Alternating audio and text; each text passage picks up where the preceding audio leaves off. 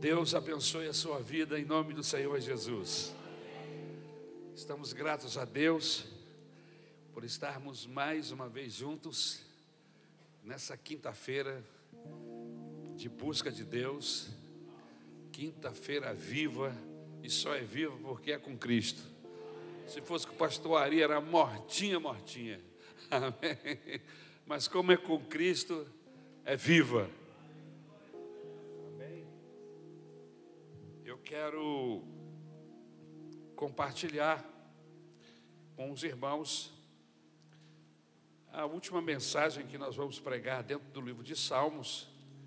Já estamos há alguns, algumas semanas, meses, pregando dentro deste esse livro fabuloso que é o livro de Salmos.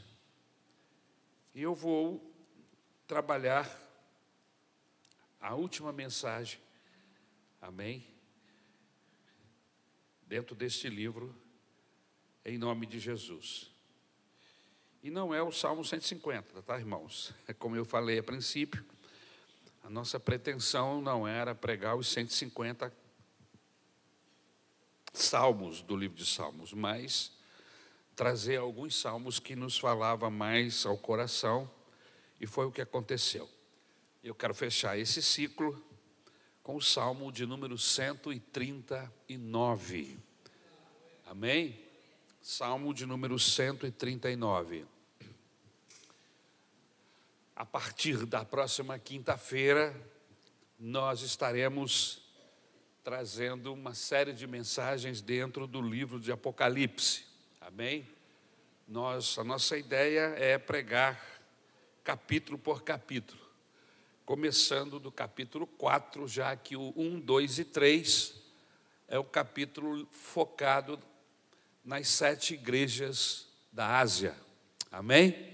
O Apocalipse mesmo começa a partir do capítulo 4, com a revelação do Senhor Jesus a João, lá na ilha de Pátimos. Então, se Deus nos ajudar, nos abençoar, se nada acontecer, é o que estaremos fazendo a partir da próxima semana. Eu mandei até um slide aí para a minha turma em cima sobre este tema, amém? E nós vamos estar trabalhando no nome do Senhor Jesus.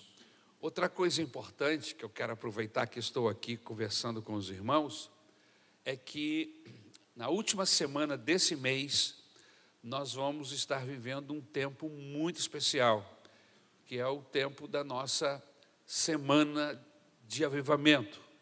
Eu também mandei um slide para os nossos queridos irmãos, aí está, amém? E esta semana começa no domingo, como sempre, primeiro dia da semana, pastor Fabiano estará conosco de manhã, eu estou trazendo a mensagem à noite, e nós vamos estar trabalhando dentro desse tema, construindo uma unidade sólida. Amém? A igreja de Jesus precisa ser trabalhada nesta área, aqui em Campo Grande. Na segunda-feira, pastor Tiago Gama, na terça-feira, melhor, quarta-feira, dia, não, terça-feira, dia 29, pastor Léo Mariano, pastor da Assembleia de Deus. É, é lá do, de Bom Sucesso? Não. É Bom Sucesso, não é? Amém? Pastor Léo Mariano, lá da nossa Assembleia de Deus de Bom Sucesso. Na quarta-feira, pastor Assis Geroni, que é pastor da nossa igreja, vai estar ministrando aos nossos corações aqui na quarta. E na quinta-feira, pastor Igor André, que também é da Assembleia de Deus, lá de bom sucesso. E no dia primeiro do nove, sexta-feira, o último e grande dia, o pastor Jaime Soares, que é o pastor responsável, presidente da Igreja Assembleia de Deus, lá de bom sucesso. São homens de Deus que vão estar nos abençoando aqui no decorrer dessa semana, trazendo uma mensagem para o nosso coração. Eu queria que você já marcasse na sua agenda essa última semana. Eu tenho certeza que o Senhor vai avivar os nossos corações através destas muitas mensagens, através dos momentos que estaremos aqui buscando ao Senhor, de joelho, orando a Deus, rogando ao Senhor que a sua bênção permaneça sobre nós. Amém? Então, nós vamos colocar isso em nossos grupos, já temos os, os slides para tanto para o WhatsApp como para o Instagram e vamos colocar isso nos grupos para que a igreja possa divulgar isto no nome de Jesus, de forma que tenhamos a igreja aqui buscando a Deus nessa semana, no nome de Jesus. Amém? Salmo 139, eu quero focar o versículo de número 14. Quero trabalhar este tema aceitando sua própria imagem. Amém? Aceitando sua própria imagem, Salmo 139, versículo 14. O texto nos diz assim: Graças te dou, visto que de modo assombrosamente maravilhoso me formaste. As tuas obras são admiráveis e a minha alma o sabe muito bem. Amém? Você poderia repetir comigo este salmo? Eu sei que nós temos Bíblias com várias versões, mas nós estamos lendo aqui na nova Almeida, amém? E atualizada. Versículo 14 diz assim: vamos lá? Graças te dou visto que de modo assombrosamente maravilhoso me formaste. As tuas obras são admiráveis e a minha alma o sabe muito bem. Obrigado pela tua palavra, meu Salvador. Usa-nos para abençoar a tua igreja, esse é o nosso objetivo. E nós sabemos que somente a tua palavra tem esse poder de abençoar vidas de transformar, de libertar-nos, ó oh Deus. Por isso, usa mais uma vez a tua palavra em favor da tua igreja. Usa-nos como instrumento em tuas mãos. É o que nós te pedimos em nome de Jesus. Amém.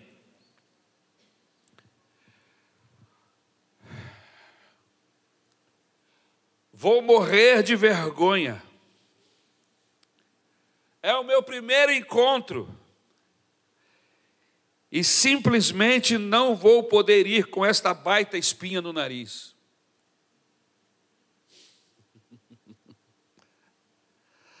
Não sei o que fazer. Vou passar as férias na praia, mas estou muito gorda, disse uma das nossas irmãs, para usar esse maiô. Talvez essa conversa tenha sido bem particular com o esposo, com a filha. Bem que o meu nariz podia ser menor.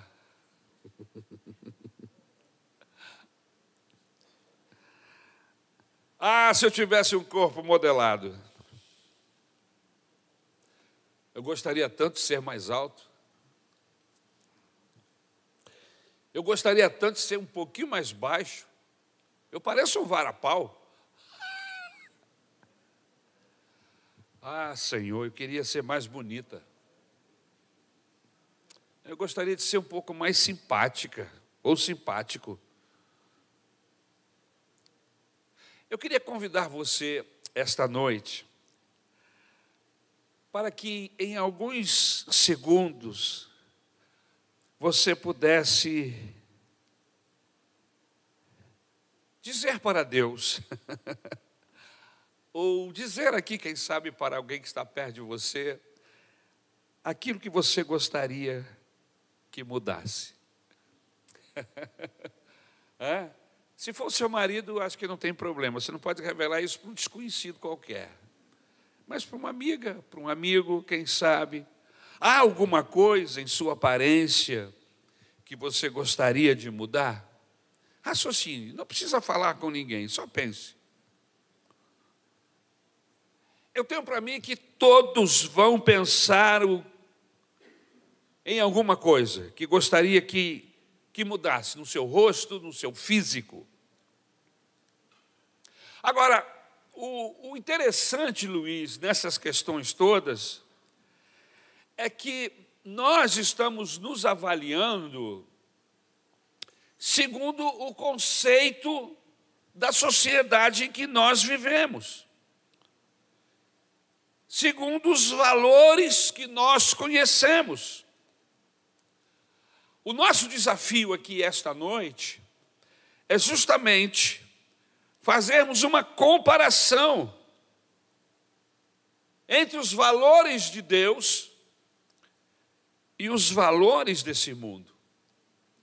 De forma que coloquemos os dois na balança para sabermos se realmente queremos fazer mudança no nosso corpo, do nosso rosto, para que melhoremos segundo esse conceito, segundo esta, esse pensamento que há em nossa sociedade hoje. Para o mundo, meus queridos, uma pessoa assim, uma pessoa, uma pessoa que tem, por exemplo, uma aparência física, né? Boa. Essa pessoa está bem. Vamos lá colocar nessa, nesses valores do mundo versus valores de Deus. Primeiro, a aparência física versus o culto ao corpo.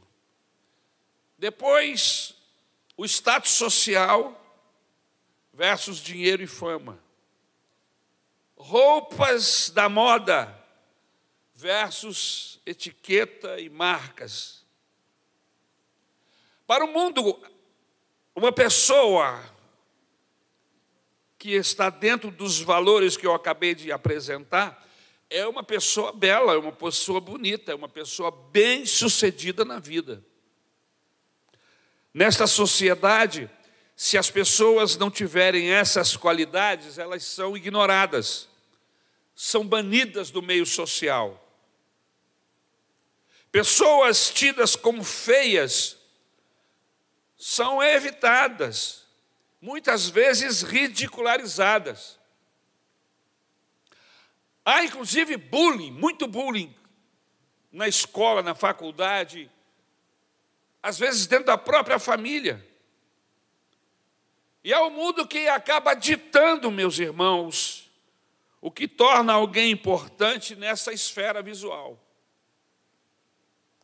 Agora, eu queria fazer uma avaliação segundo a ótica de Deus, segundo os valores de Deus.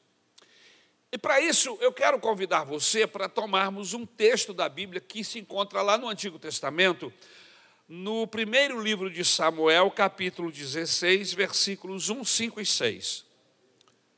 Preste atenção no texto, porque o texto vai evidenciar uma situação de valorização segundo os nossos olhos e segundo os olhos de Deus. Vamos lá.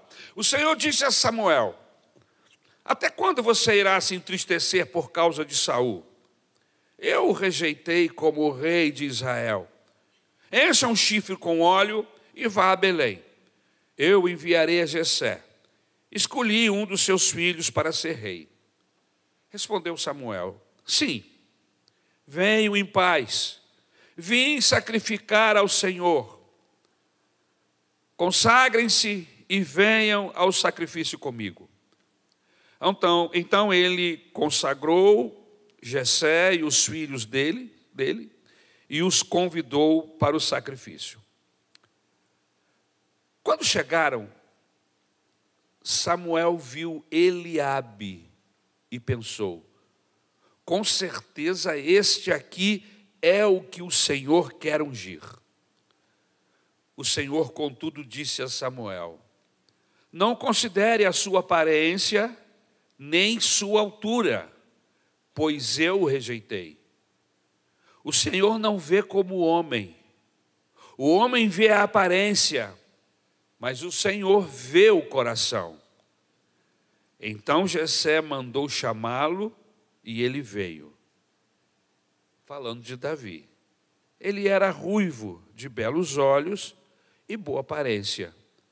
Então o Senhor disse a Samuel: É este Levante-se e o unja.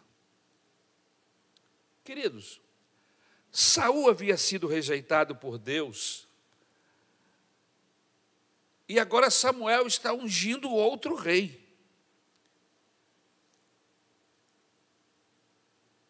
Mas Deus não quer que outra vez um rei seja escolhido somente pela sua aparência, pela sua altura, pela família que pertence, enfim. Porque foram essas as características que ficaram claras sobre a questão do Saul.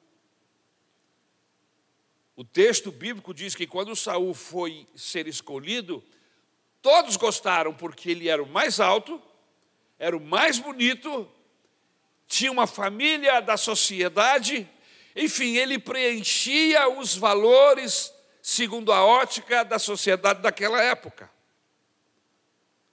Os valores do mundo de então levou Samuel a ungir Saul e enganar-se. E agora ele está diante de uma nova tarefa que é separar um outro rei, já que Deus havia rejeitado Saul. E ele outra vez começa a trabalhar com as mesmas, os mesmos critérios. Quando ele chegou, que o primeiro filho de Jessé aparece, ele simplesmente diz: deve ser esse, ele pensou. Sujeito alto, bonito, boa aparência, fala bem, deve ser esse. E aí Deus fala no coração dele na mesma hora: você está fazendo a mesma coisa, não é esse.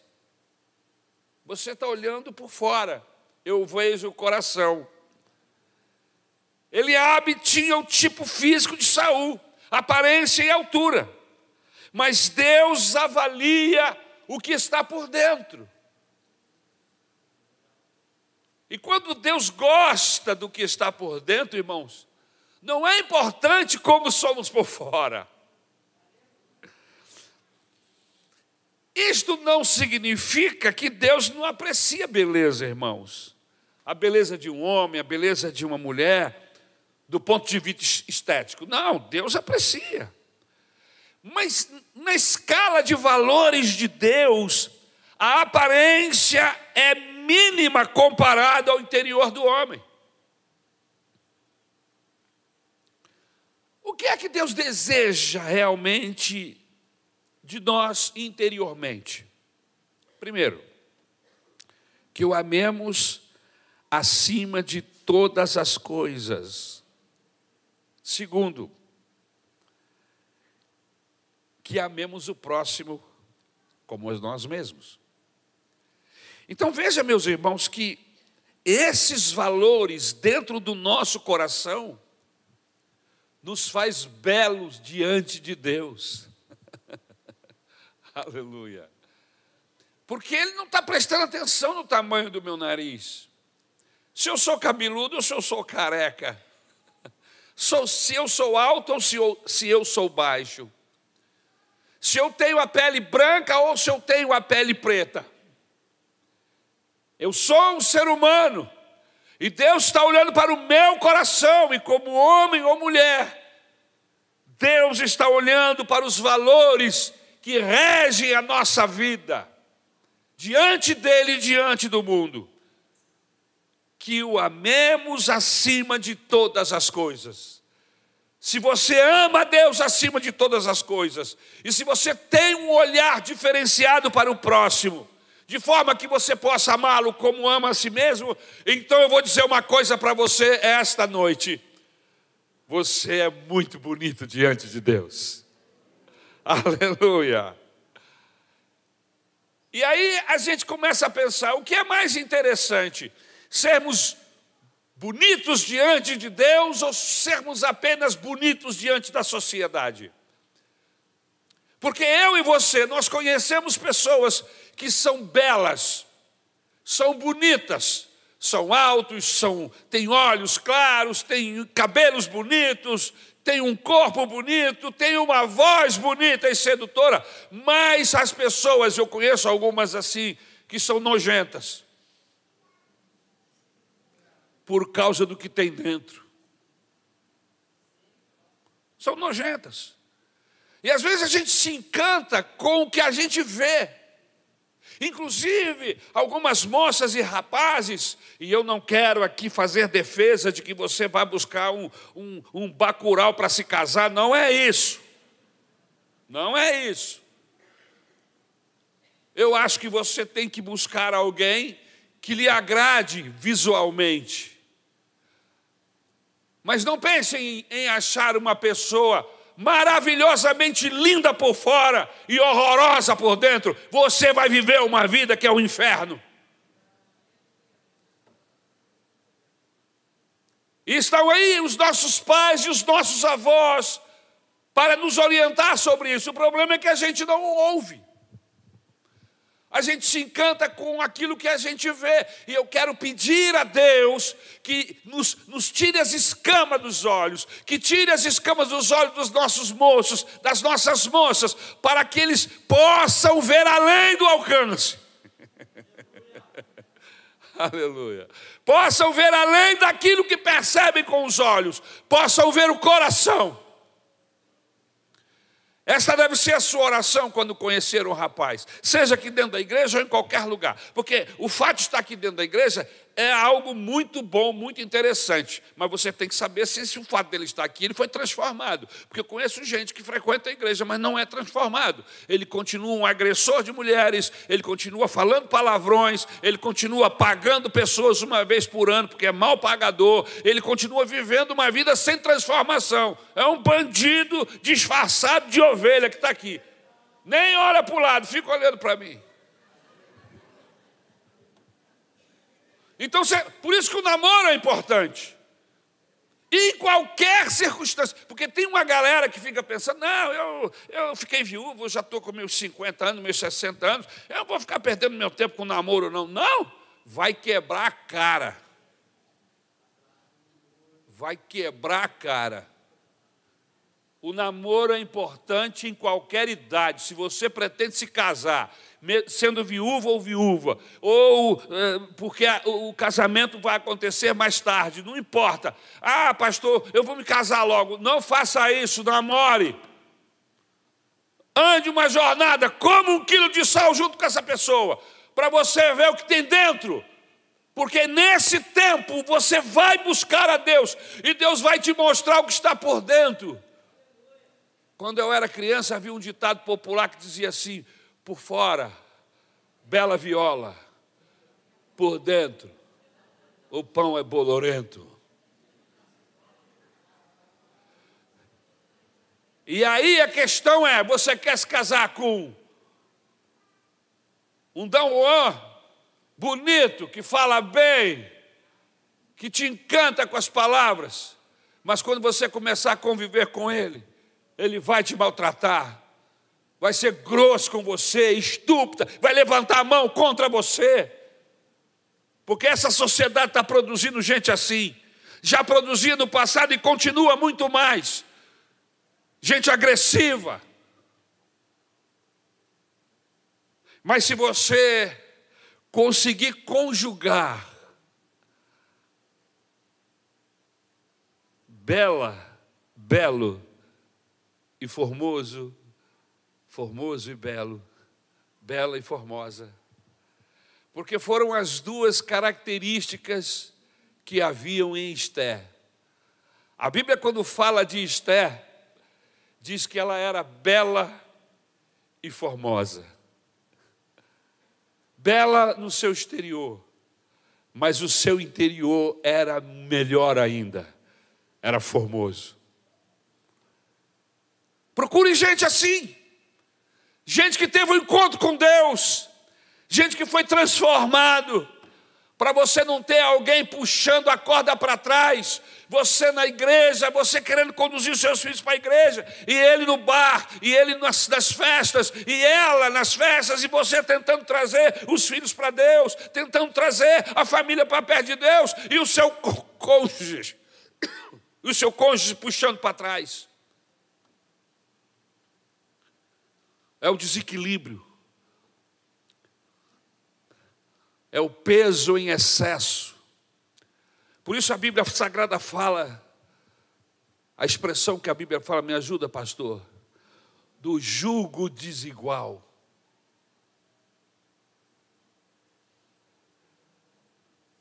Em nome de Jesus. Presta atenção, a vida é sua. E somos nós que escolhemos os caminhos. Deus não escolhe noivo, nem noiva, nem namorado, nem genro para ninguém. Ele nos deu essa capacidade, viu, irmãos? E Ele nos dá essa capacidade para vermos por fora e por dentro. É só pedir, é só aguardar. Vai passar na sua área. Você não pode estar envolvido com outro, porque tem gente que fica brincando aqui, entendeu? E aí o, o abençoado passa e, ele, e ela não vê, porque ela está brincando de namorico com outra pessoa. Ou ele está brincando aqui de namorico aqui, e a menina passou aqui, e ele não viu. E ele não percebeu. Uma das minhas orações em relação à minha esposa Isabel, eu pedi a ela, Senhor, eu não estou brincando nessa coisa, me ajuda. Faz com que ela passe pelo meu caminho para que eu veja. E outro dia eu fiquei pensando, eu e a Isabel, eu fiquei pensando, meu Deus, se eu não tivesse visto, como é que seria? Imagine, na igreja, seria comum eu estar namorando uma outra moça. Seria comum. Mas como eu estava esperando no Senhor, então, quando ela chegou, eu estava livre e desimpedido. Há pelo menos dois anos. Eu tive uma namorada. Com o nariz desse tamanho, a gente não vai muito longe, né, irmãos? Eu tive uma namorada antes da Isabel.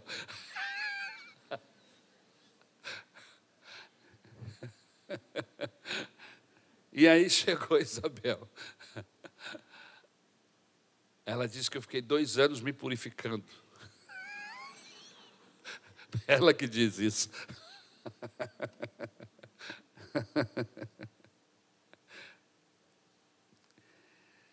Em termos mais concretos, irmãos, voltando o nosso olhar para o texto. Quais as qualidades de caráter que devemos desenvolver? Quais as qualidades de caráter que eu e você devemos observar nas pessoas que nos rodeiam? 1 Coríntios capítulo 13, versículo de 4 a 9. Presta atenção na Bíblia. A Bíblia é uma bênção, a Bíblia é uma bússola, a Bíblia é um mapa. Deus nos orienta, Deus nos foca, foca na palavra de Deus e vive o que está aqui, que você vai ser abençoado. Olha o que o texto diz. Em termos mais concretos, quais as qualidades de caráter que devemos desenvolver? Primeiro, o amor é paciente, o amor é bondoso, não inveja, não se vangloria, não se orgulha. Irmãos, nós precisamos ser trabalhados pelo Espírito Santo nisso que está aqui. Eu preciso me desenvolver, me aprofundar na prática disso que está aqui. Se eu digo que amo, eu tenho que ver que o amor é paciente. Se eu digo que amo, a Bíblia diz que o amor é bondoso. Como eu, eu sou? Eu digo que amo, mas faço maldade. Isso não é amor, irmão. Eu digo que amo, mas eu morro de inveja de você. Me vanglorio. Mas o texto continua: o amor não, não maltrata, o amor não procura seus interesses não se ira facilmente, não guarda rancor. Olha as dicas, olha os detalhes. Avalie-se segundo esta régua que está aqui. O amor não se alegra com a injustiça, mas se alegra com a verdade. Você está ficando alegre com a injustiça, com o erro, com o pecado? Isso não é o amor. O amor de Deus não está em você. Mas o amor tudo sofre, tudo crê, tudo espera, tudo suporta. O amor nunca perece. As profecias desaparecerão, as línguas cessarão, o conhecimento passará, mas o amor permanece. E aí, baseado no texto, eu fiz uma relação do texto, nos falando, grifando as palavras do texto. O amor é paciente, o amor é benigno. C, o amor não se ufana, não é vaidoso. O amor não é grosseiro, egoísta. O amor não se irrita, nem fica magoado. O amor não se alegra com alguém que faz alguma coisa errada. O amor se alegra com alguém que faz o certo. O amor nunca desanima, porém suporta tudo com fé e esperança e paciência. O amor é eterno. Eu queria que você soubesse que Deus nos olha por esta régua. Vê se você não se identifica aí. Deus olhando para mim, olhando para você com este prisma, paciente, benigno, hã? Não é grosseiro, não é vaidoso, é misericordioso, não se irrita. Nós o magoamos, mas ele nos perdoa. Não fica zangado conosco, para sempre, não se alegra com alguém que faz alguma coisa errada, mas ele se alegra com aquele que faz o que é certo. Deus se alegra quando você está fazendo o que é certo. E vai por aí. Gálatas capítulo 5, versículo 22 e 23 diz assim: Mas o fruto do Espírito é amor, alegria, paz, paciência, amabilidade, bondade, fidelidade, mansidão e domínio próprio. Contra essas coisas não há lei. Veja, irmãos, como que o, o, fruto do Espírito, e o que Paulo diz aqui em, em Coríntios, capítulo de número 13, veja que as coisas se integram. Parece que estamos falando a mesma coisa. Se nós quisermos gerar esse tipo de amor em nosso coração, nós precisamos buscar de Deus esse fruto do Espírito Santo. As pessoas precisam perceber em nós este fruto do Espírito Santo. Uma pessoa que é alegre, uma pessoa que tem paz, serenidade, uma pessoa que é paciente, uma pessoa que tem amabilidade, que é bondoso, bondosa, uma pessoa que é fiel, uma pessoa que é mansa uma pessoa que tem domínio próprio. Ele tem as rédeas dos seus, dos seus desejos, sentimentos. Ele tem aqui, ó, amarrados, ele tem as rédeas em suas mãos. Ele se domina, porque ele é cheio do Espírito Santo de Deus. Contra essas coisas não há lei, diz o texto bíblico, é assim que termina o texto. Em outras palavras, meus queridos, na ótica de Deus, a verdadeira felicidade está neste texto. Veja que é outro texto que se entrelaça, se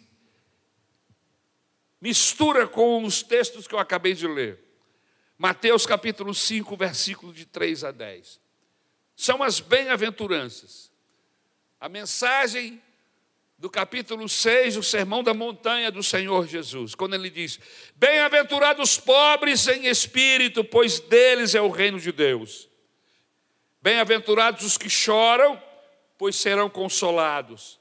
Bem-aventurados os humildes, pois eles receberão a terra por herança. Bem-aventurados os que têm fome e sede de justiça, pois serão satisfeitos.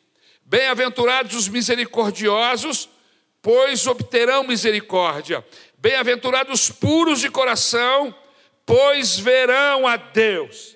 Bem-aventurados os pacificadores, pois serão chamados filhos de Deus. Bem-aventurados os perseguidos por causa da justiça, pois deles é o reino dos céus. Já pregamos todas essas bem-aventuranças aqui ao longo do ano de 2021, se não estou enganado.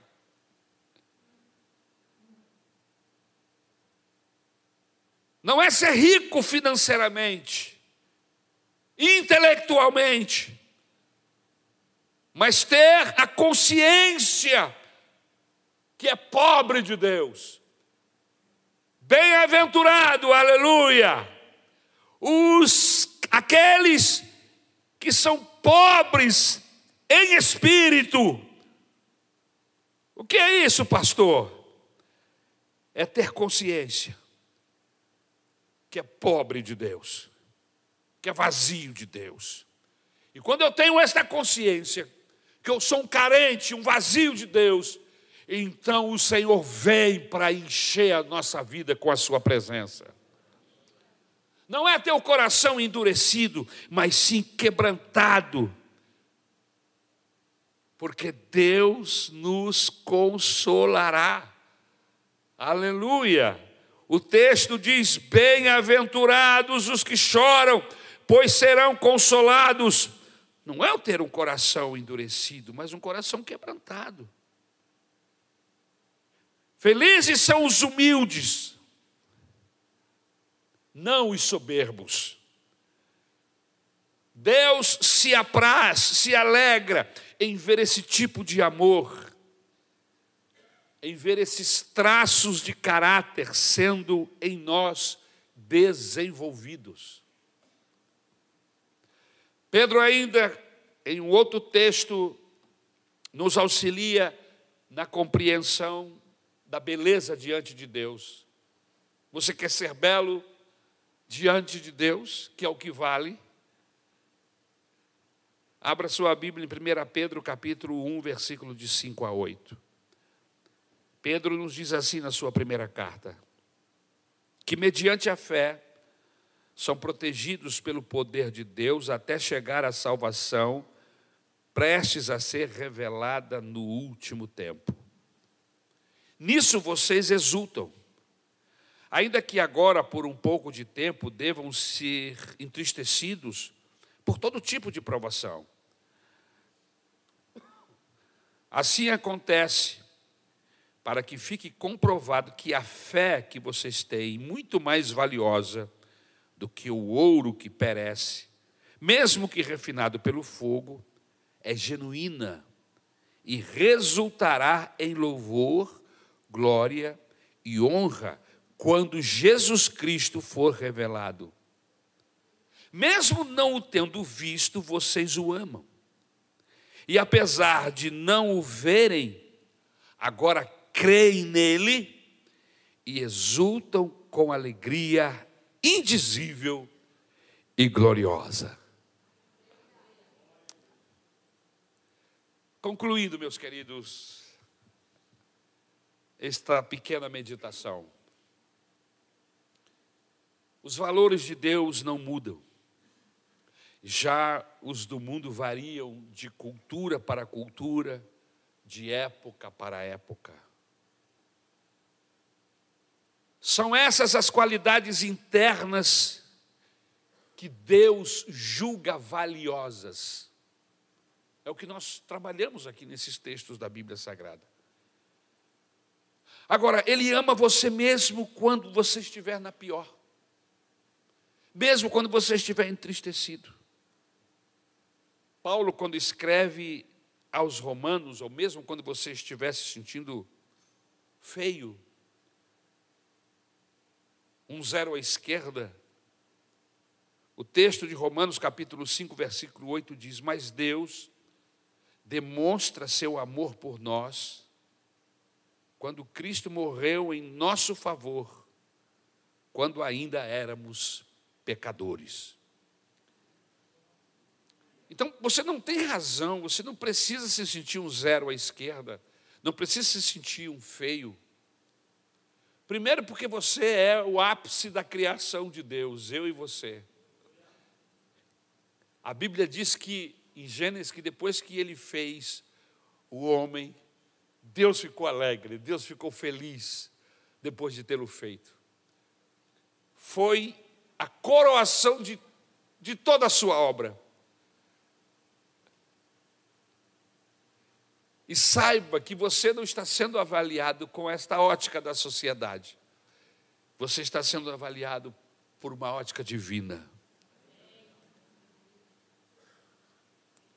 E ele já pagou, já demonstrou, já mostrou o seu amor para conosco, quando envia Jesus Cristo, seu Filho, para oferecer-se em nosso lugar. Sendo nós feios, porque o pecado deixa o homem feio diante de Deus. O pecado maligniza o homem, o homem se torna maligno, o seu coração se torna apodrecido. Assim como de um coração alegre faz um rosto ficar formoso, assim também um coração apodrecido pelo pecado, malignizado pelo poder das trevas, faz com que o rosto fique feio. Então eu tenho uma notícia para você aqui maravilhosa. Olhando pela ótica de Deus, todos aqui são formosos, todos aqui são bonitos, Todos aqui são lindos, aleluia. E vai ficar melhor ainda, porque Deus está trabalhando em nós, Ele não parou, Ele continua trabalhando no nosso coração. E quanto mais alegre nós estivermos com Deus, mais formoso será o nosso sorriso, o nosso rosto. Seremos avaliados pelos melhores valores. Por isso, não dê valor ao que o mundo acha bom. Não se adeque aos padrões do mundo. Lembra aquele defeito que você pensou no início da mensagem? Você pensou, lembra? Elimine-o de sua mente. Aceite-se fisicamente. Porque Deus ama você exatamente assim. Aleluia. Deus ama você e você é belo e formosa, bela e formosa, belo e formoso para Deus, não pela, apenas pela aparência física, mas pelo que você tem dentro do seu coração. Deus não está nos avaliando só pelo que somos por fora, mas pelo que somos por dentro.